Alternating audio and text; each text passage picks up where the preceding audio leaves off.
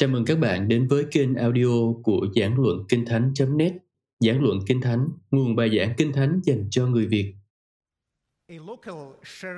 Có một viên cảnh sát trưởng tại một địa phương đỏ đã đến để điều tra trang trại của một người nông dân đỏ. Và viên cảnh sát trưởng nói với người nông dân đó rằng tôi muốn điều tra xem trang trại của ông có trồng cây thuốc viện hay không? Người nông dân rất ngạc nhiên và nói rằng cũng được, nhưng mà ông đừng đi chỗ cánh đồng kia nhé. Viên cảnh sát trưởng trở nên nổi nóng. Này ông, ông không nhìn thấy quân hàm này à? Ông có biết tôi là ai không? Tôi có thẩm quyền của đồn cảnh sát đứng ở sau tôi, cho nên tôi đi đâu cũng được, bất kỳ lúc nào cũng được. Không được hỏi gì, tôi không cần phải trả lời gì. Rõ chưa?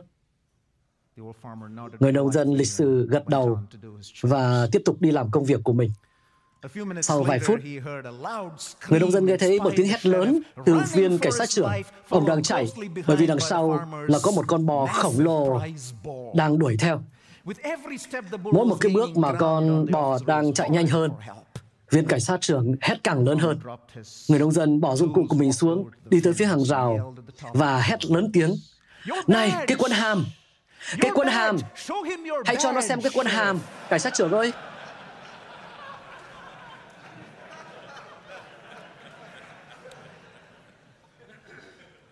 Tôi tự hỏi, không biết chúng ta thường xuyên có giống như viên cảnh sát trưởng đó không?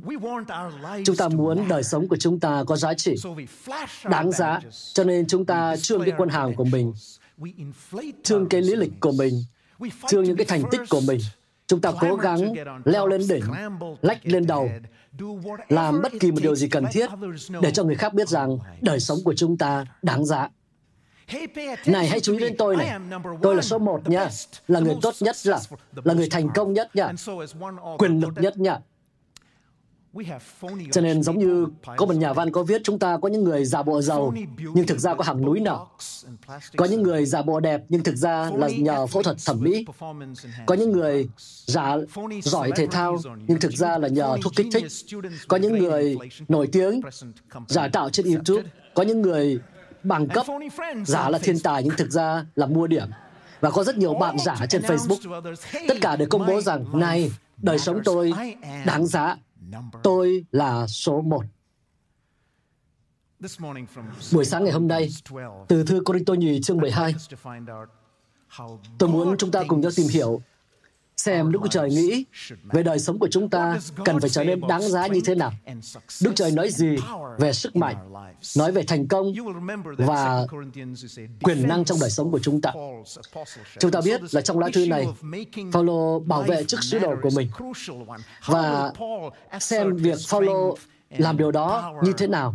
Ông khẳng định sức mạnh và thẩm quyền của ông. Ông nói về đời sống của ông giá trị như thế nào. Điều gì khiến cho ông có giá trị? Có lẽ là cái điều rất quan trọng. Và câu trả lời của Phaolô có lẽ là điều chúng ta không ngờ. Trong Cô-rinh-tô nhì chương 12, câu 1, câu 2. Tôi phải tự hào, dù chẳng có ích gì, nhưng tôi sẽ nói đến những khải tượng và mặc khải của Chúa. Tôi biết một người trong đấng Christ cách đây 14 năm đã được cất lên đến tầng trời thứ ba, hoặc trong thân thể, hoặc ngoài thân thể. Tôi không biết, có Đức Chúa Trời biết. Có lẽ dựa trên phục truyền chương 10 câu 14, các rabbi Do Thái ngày xưa nói rằng có ba tầng trời.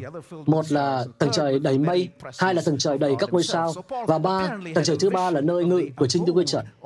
Và như vậy, Phaolô đã được cất lên đến nơi ngự của Đức Chúa Trời.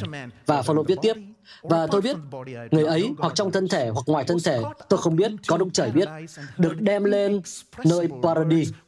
Tại đó người ấy được nghe những điều không thể nói ra và cũng không ai được phép nói ra. Thật là kỳ lạ. Một cái sự mặc khải kỳ diệu, nhưng mà Paulo lại không được phép nói gì về điều gì cả. Và Paulo không hề quan tâm đến chi tiết. Ông coi rằng điều đó là vô ích khi khẳng định cái chức vụ sứ đồ của mình.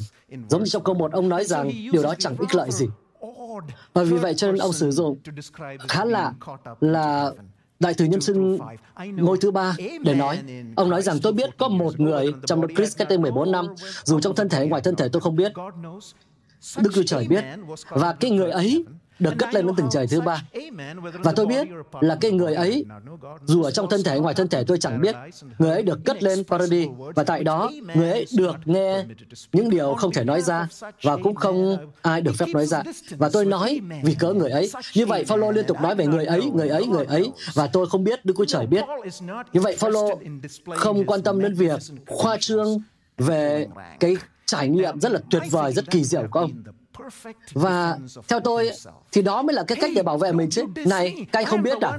Tôi chính là người mà được Chúa Trời cất lên đến sự hiện diện của chính Đức Chúa Trời. Nói chuyện riêng cùng với Ngài đấy. Đời tôi đáng giá lắm. Nhưng mà thay vì đó, Phaolô lại có vẻ ngại và không nói nhiều về điều này. Ông không ngước cái sừng của mình lên theo cách này. Ông không dương cái sừng của mình lên. Đó không phải là cách để Phaolô nói rằng đời sống của mình có giá trị. Và trong câu 5 ông nói rằng về con người ấy tôi sẽ tự hào, nhưng về chính mình tôi thì không tự hào, chỉ tự hào về những yếu đuối của tôi. Này Phaolô, ông có nghiêm túc không? Ông không nói cái điều tốt nhất của mình à? Trong cái bảng uh, hồ sơ của ông, ông không giới thiệu về cái điều đó à? Hãy khoe đi chứ, hãy phô trương nó ra đi chứ. Tại sao lại cứ kiềm chế như vậy? Ông không ổn à? Hãy làm cho đời của ông có giá đi. Phaolô. Ờ, hình như là năm ngoái, trong một khoảng thời gian nhất định, diễn viên điện ảnh Brad uh, Pitt đã đóng vai trò giống như là uh, một nhà tâm vấn, giống như kiểu chị Thanh Tâm đó, trong cái tạp chí Wired. Và có một người độc giả đã viết thư như thế này. Tôi đã phóng đại mức lương của tôi trong cái hồ sơ hẹn hò online. Tôi có nên đính chính lại không? Và Brad Pitt trả lời thế này. Đính chính là cái quái gì? Thực ra là Brad Pitt còn sử dụng những cái từ rực rỡ hơn nữa cơ. Trên mạng thì ai mà chẳng nói dối. Trên thực tế, thì những người đọc trên mạng á, là chờ đợi là anh phải nói dối. Nếu anh không nói dối thì người ta sẽ nghĩ thấp hơn thực tế của anh. Cho nên cách tốt nhất để nói thật là nói dối. Và thế còn Phaolô, ông sẽ làm gì? Ông lại trương những cái điểm yếu của mình ra. Ừ, ông cứ thử làm cái kiểu như vậy trên cái bản hồ sơ hẹn hò trên mạng xem ông đi được bao xa. Và trong câu 5, về tôi thì tôi sẽ không khoe mình, ngoại trừ khoe mình hay tự hào về những yếu đuối của tôi. Tại sao? Tại sao ông lại không sử dụng cái điểm mạnh của mình mà lại đi sử dụng điểm yếu. Cái thông tin duy nhất mà ông thiết lộ ra, đó là ông đã có cái sự mặc khải đó cách đây 14 năm. Ông đã ở Corinto được khoảng 2 năm trước khi viết cái lá thư này. Và như vậy, có lẽ là trong khoảng 2 năm qua, ông chưa bao giờ nhắc về cái việc được cất lên một cách huy hoàng như vậy.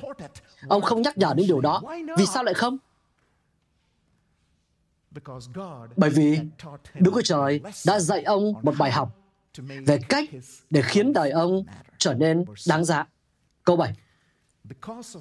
Để giữ tôi khỏi kiêu ngạo về những mặc khải diệu kỳ này, một cái rằm đã đâm vào xác thịt tôi. Một sứ giả của Satan đã đánh tôi để tôi đừng kiêu ngạo. Hãy để ý này, Phaolô nhắc tới uh, hai lần đề phòng trường hợp chúng ta không chú ý. Bản chất của cái dằm này là gì á? thì rất là tranh cãi có rất nhiều sách chú giải khác nhau. à, nào thì nói rằng đó là đau nửa đầu động kinh tăng động sỏi thận gút. à, viêm lợi cháy đầu. Ồ tôi thích cái này cháy đầu. Hoặc là phong hủi. còn có lẽ cái duy nhất mà không được nhắc tới đó là tuyến tiền liệt mà thôi Cá nhân tôi nghĩ rằng có thể có vấn đề gì ở đó chỗ đó đó. Nhưng mà tôi là ai để mà nói? Tôi là bác sĩ chuyên khoa về da chứ không phải là về tuyến tiền liệt. Nhưng mà một cái điều tôi cảm thấy rất kỳ lạ đó là Paulo không quan tâm nhiều đến bản chất thật của cái rằm này là cái gì mà ông lại đề cập nhiều đến thần học của cái rằm này ám chỉ là Chúa dạy gì cái rằm này dạy điều gì về Đức Chúa Trời và Phaolô nói rằng, để tôi không kiêu ngạo về cái sự mặc khải kỳ diệu kia, cho nên cái rằm đó đã được ban cho tôi. Một sứ giả của Satan đã đánh tôi để tôi đừng kiêu ngạo. Và đây là thần học của cái rằm đây này.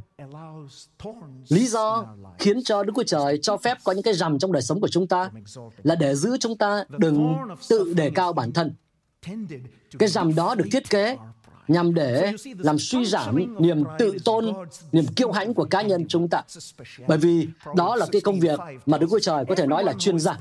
Giống như trong ngôi chương 16 câu 5 có nói rằng Đức Giê-va ghê tởm mọi kẻ có lòng kiêu ngạo, chắc chắn nó sẽ không tránh khỏi hình phạt. Và Phaolô đã học bài học này. Ông khước từ, ông không chịu khoe khoang, ông không chịu khoe mình. Và ông nói rằng về cớ tôi á, thì tôi sẽ không khoe khoang, trừ khoe về những điểm yếu của tôi. Bạn thấy đó, tất cả những cái điều mà có thể khoa trương, những cái thành tựu, những cái quân hàm, tất cả những cái đó, thực ra nó đâu có liên quan gì đến Phaolô, bởi vì tất cả là Đức Chúa Trời, Đức Chúa Trời mới là tác nhân khiến cho ông có được cái mặc khải diệu kỷ đó. Chúng ta để ý thấy có cái ba động từ ở thể bị động ở chương này. Một người này được cất lên. Người đó được cất lên được đưa lên được nghe những lời mà không được phép nói ra chúng ta để ý thấy à, uh, động từ được dùng ở thể bị động đây cho biết rằng không phải ông là cái người chủ động mà đức chúa trời là đấng chủ động chính đức chúa trời là đấng làm tất cả những điều này. Thì có cái gì để mà khoe nào? Một trong những cái câu chuyện rất yêu thích của tôi về vận động viên bóng rổ Michael Jordan, đó là có lần trong một trận nọ, đóng bóng nọ, một mình ông đã ghi được 69 điểm. Và đội của ông Chicago Bulls đã dẫn quá xa cho nên huấn luyện viên Phil Jackson cho Steve King vào sân thay cho Michael Jordan. Stevie King thì chuyên môn dự bị và ông vào và cũng ghi được hai điểm. Sau đó vài năm, một phóng viên hỏi Stevie King là một trong điểm nhấn trong sự nghiệp nghề nghiệp bóng rổ của ông là gì? Và King rất là luyến thắng trả lời. Đó chính là cái trận đó khi mà tôi và Michael Jordan cùng nhau đã ghi được 71 điểm. Nếu như Chúa là đang làm tất cả những thứ đó, nếu như Chúa chính là lý do cho việc chúng ta là ai, làm được gì, được ở đâu, thì có cái gì để mà khoe khoang nào? Có cái gì để mà tự cao, để cao bản thân chúng ta? Và cái sự tự tôn ấy là một cái tội lỗi rất nghiêm trọng. Như một chỗ khác trong Tân ước, nơi duy nhất mà cũng sử dụng cùng cái từ này, đó là Tê-sân-ca nhì chương 2 câu 4. Nói đến một kẻ tự tôn, coi mình như là chính Đức Chúa Trời.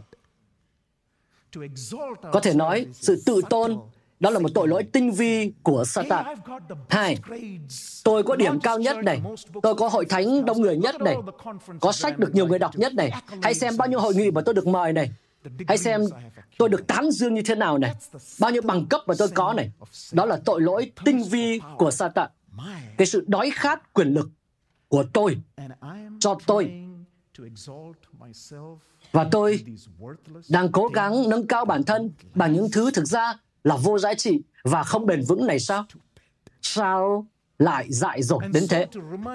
Và như vậy, để nhắc nhở Phaolô về cái tội lỗi nguy hiểm của cái tính tự tôn, Đức Chúa Trời đã cho phép cái rằm đó được sóc vào Phaolô để giữ Phaolô. Sứ giả của Satan đã được ban đến đó để khiến Phaolô không tự tôn bởi những thứ mà suy cho cùng là vô giá trị. Vài năm trước đây, hãng thông tấn Associated Press còn đưa tin về một cái cuộc biểu tình của nông dân Ấn Độ ở tại thủ đô New Delhi. Họ phản đối quyết định của chính phủ Ấn Độ nhập khẩu 3 triệu tấn phân Hà Lan để làm phân bón trong các trang trại. Và các nông dân Ấn Độ nói rằng ở Ấn Độ này thiếu bò hay thiếu phân hay sao? Mà phải đi nhập khẩu. Và vì vậy cho nên để phản đối, khoảng 100 nông dân Ấn Độ đã đưa tới 6 cái xe bò kéo, những cái núi phân bò làm tại nhà chất lượng cao nhất. Và họ nói rằng, này, phân của chúng tôi tốt hơn phân của họ. Hỡi các bạn này, suy cho cùng, thì sản phẩm của chúng ta dù chúng ta đã đạt được cái điều gì đó nữa tất cả chúng ta những cái mà chúng ta đạt được cũng chỉ là phân mà thôi bạn có thể tự tôn, tự đề cao bản thân bất cứ cách nào bạn muốn, nhưng suy cho cùng, nó là vô giá trị. Bởi vì cái sự tự tôn đó là cách, là cái phương cách của thế gian để khiến cho đời trở nên giá trị, nhưng không phải là phương cách của Đức Trời. Đức Trời có kế hoạch của chúng ta trở nên có giá trị theo một cách ngược hoàn toàn với cách của thế gian. Và cách của Chúa là tốt hơn nhiều, thật hơn nhiều, và cao cả hơn nhiều. Và câu 9 có nói thế này, và Ngài đã phán với ta, ân điển ta đủ cho con, vì sức mạnh của ta trở nên trọn vẹn trong sự yếu đuối. Chúng ta muốn đời sống chúng ta đáng giá sao? Thế thì cần phải để cho quyền năng của Đức Chúa Trời được hành động. Và quyền năng Đức Trời được hành động đầy trọn bên trong chúng ta chỉ qua cái sự yếu đuối của chúng ta. Những sự chịu khổ, những sự hạ mình, những sự khiêm hạ là điều kiện tiên quyết cần phải có để quyền năng của Đức Trời được thể hiện ra trong đời sống của chúng ta. Bởi vì quyền năng của Đức Trời không thể hiện nếu như chúng ta không biết khiêm hạ, không biết hạ mình, biết nói về cái việc chúng ta cần phải nựa thuộc vào Chúa, bởi vì sự tự phụ và sự tự tôn sẽ khiến cho quyền năng của Chúa không được biểu lộ, không được thể hiện, không được cuốn hút. Không có cách nào, vì chúng ta vốn là những kẻ yếu đuối, cho nên chúng ta không thể tự mình mà làm cho đời của chúng ta trở nên đáng giá. Nhưng khi chúng ta thú nhận những yếu điểm của mình thì quyền năng của Đức Trời sẽ được tìm kiếm, sẽ được thể hiện. Bởi vì khi ấy thì đời sống của chúng ta sẽ thực sự đáng giá. Bởi vì lúc bây giờ Đức Chúa Trời sẽ hành động qua chúng ta. Quyền năng của Đức Trời hành động qua sự yếu đuối của chúng ta. Tôi ờ, nhớ đến mẹ tôi trên giường bệnh của mẹ. Lúc 51 tuổi, mẹ sắp chết vì ung thư, nhưng vẫn hát, ca tụng Chúa và tin cậy rằng Chúa là đấng cứu chuộc bà. Tôi tự hỏi, không biết lời chứng của bà ấn tượng hơn khi đang nằm sắp chết trên cái giường bệnh đó hay là lời chứng của một vận động viên ở thành công đỉnh cao kiếm được cả triệu đô và nói rằng thành công của người đó là nhờ Chúa. Một ai đó giống như Job hay là mẹ tôi trải qua những sự chịu khổ khủng khiếp nhưng vẫn nói rằng dẫu ngài giết tôi tôi vẫn cứ tin cậy ngài. lời chứng ấy có quyền năng rất lớn lao quyền năng không sánh được bởi vì đó là quyền năng của trời được thể hiện qua sự yếu đuối và như vậy, Phaolô nói trong câu 9 và câu 10. Vì vậy, cho nên tôi rất vui mừng, tự hào về những yếu đuối của tôi, để sức mạnh của Đấng Christ ở trong tôi. Cho nên vì cớ Đấng Christ, tôi vui chịu sự yếu đuối, sỉ nhục, túng ngặt, bắt bớ, khốn khó. Vì khi tôi yếu đuối, chính là lúc tôi mạnh mẽ. Cái rằm đã dạy cho Phaolô rằng dù điều gì xảy ra đi nữa, ông vẫn có thể thỏa lòng bởi vì khi ông yếu đuối là lúc mà đời sống của ông đáng giá. Bạn muốn trở nên mạnh mẽ à? Vậy thì hãy trở nên yếu đuối. Bạn muốn được kinh nghiệm quyền năng của Đấng Christ à? Thế thì hãy khước từ cái tôi. Bạn muốn ân điển của Chúa đầy trọn. Thế thì đừng có tự tôn, tự đề cao bản thân nữa bởi vì khi chúng ta yếu đuối là lúc chúng ta mạnh mẽ. Và khi đó, bằng cách đó và chỉ bằng cách đó mà đời sống của chúng ta mới đáng giá. Bởi vì quyền năng của Đấng Christ được trọn vẹn trong sự yếu đuối của chúng ta. Chắc chắn là trong đời sống của chúng ta cũng sẽ có những cây gai, có những cái rằm ở trong xác thịt. Cái rằm của Phaolô, dù là cái gì đi nữa, thì đó là cái đơn cụ thể của Đức Chúa Trời kê cho Phaolô để chữa ông khỏi tự đề cao, khỏi tự tôn. Đời sống của tôi có thể là cái khác, của bạn có thể là cái khác nhưng mà chắc chắn là cũng sẽ có những cái rằm nhất định trong đời sống của chúng ta. Có thể là cơ thể yếu ớt có thể là tâm trí không còn được uh, sắc sảo giống như trước đây. Có thể là thiếu thành công bị chế nhạo bị khước từ bị chế giễu mà không phải vì lỗi của bạn. Có thể có những giai đoạn bệnh tật. Hay thất nghiệp. Có những lúc tài chính không được vững vàng và tất cả những cái rằm này có thể tấn công trong bất cứ giai đoạn nào của đời sống bạn. Và tất cả những cái gọi là oan khuất của cuộc sống đó, đời, đôi khi đầy dẫy những thứ như vậy, những cái rằm của những sự chịu khổ.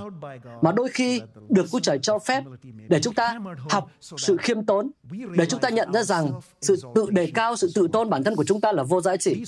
Những cái rằm đó không phải để cho chúng ta bị nghiền nát, bị phá vỡ hay bị sỉ nhục, không phải. Nhưng mà qua những cái sự đau đớn ấy, đời sống của chúng ta lại trở nên có giá trị, bởi vì chúng ta nhận thức được sự yếu đuối của mình và chúng ta để cho quyền năng của Đức Christ được hoàn thiện trong những sự yếu đuối của chúng ta. Vì khi chúng ta yếu đuối, đó là lúc chúng ta mạnh mẽ. Có thể nói đó là sự kêu gọi phổ quát, phổ biến cho tất cả chúng ta. Vậy bạn phải làm gì? Nếu như bạn muốn đời sống của mình đáng giá, hãy ờ, biết hạ thấp bản thân, hãy biết coi nhẹ giá trị riêng.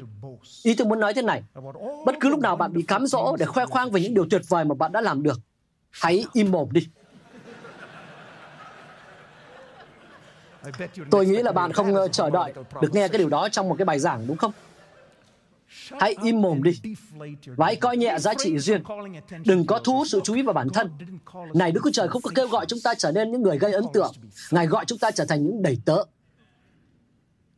Bởi vậy, hãy im miệng đi và hãy biết coi nhẹ giá trị riêng. Và trên thực tế, tôi còn kêu gọi bạn làm điều ngược lại. Đó là hãy nói ra những điểm yếu của mình và hãy coi nhẹ những cái thành tựu của mình. Và điều này không dễ đâu, nhưng mà chúng ta phải làm điều đấy. Tất nhiên phải khôn ngoan trong cái việc nói những điểm yếu của mình với ai và nói khi nào. Nhưng mà hãy nói ra, hãy chia sẻ thường xuyên những cái điểm yếu của bạn với một ai đó mà bạn tin tưởng. Hãy cởi mở, hãy trung thực, hãy thành thật. Và khi chúng ta biết im miệng và biết nói ra, biết coi nhẹ cái giá trị riêng, nhìn nhận cái điểm yếu của mình và điều đó mở cửa cho quyền năng của Đức Christ được thể hiện trong chúng ta. Vì khi chúng ta yếu đuối, đó là lúc chúng ta mạnh mẽ và khi ấy đời sống của chúng ta sẽ đáng giá.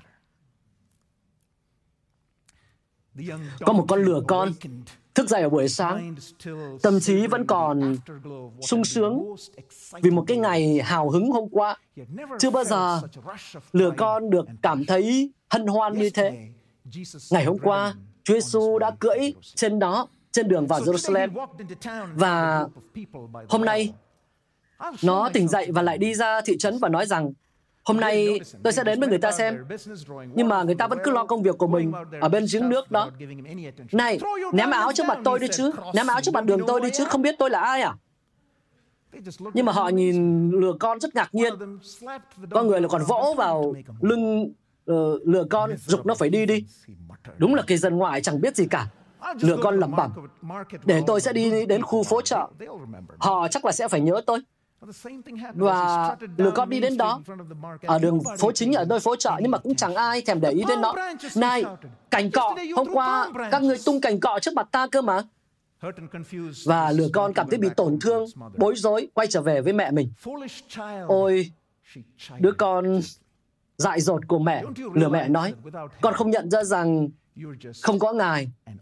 thì tất cả chúng ta chỉ là những con lừa bình thường sao con Tôi không thích phải coi nhẹ giá trị riêng của mình. Nhưng mà nói thật nhé, không có đấng Chris, thì tất cả chúng ta chỉ là một đám người bình thường, một đám những con lừa bình thường. Bởi vậy, hãy im miệng đi. Và hãy nói ra đi. Dù chúng ta là những con lừa, chúng ta coi nhẹ những giá trị riêng, nhưng mà hãy làm cho đời sống của chúng ta trở nên đáng giá theo cách đúng đắn, để ân điển, sức mạnh và quyền năng của Đức Christ được thể hiện trong đời sống của chúng ta. Hãy coi nhẹ giá trị riêng vì vinh hiển của Đức Chúa Trời. Các bạn vừa nghe xong bài giảng được phát trên kênh audio của giảng luận Kinh Thánh. Kênh nhằm cung cấp cho các tín hữu và tôi tớ Chúa người Việt những bài giảng chọn lọc của các diễn giả kinh điển trong những thời đại khác nhau. Để biết thêm thông tin về chúng tôi, xin vui lòng truy cập trang web giảng luận kinh thánh.net. Xin chào và hẹn gặp lại các bạn trong những bài giảng tiếp theo.